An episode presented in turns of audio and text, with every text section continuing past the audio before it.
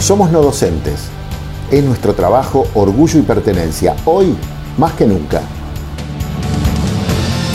Desde el hospital o la facu, desde la oficina, el taller o desde casa. Estamos ahí, hoy más que nunca. Nos une nuestra historia, en lucha desde la virtualidad o en las calles, con o sin pandemia, hoy más que nunca. Nos pasó todo esto y seguimos de pie, por quienes están y por quienes se fueron. Somos no docentes y ese es nuestro orgullo, hoy más que nunca.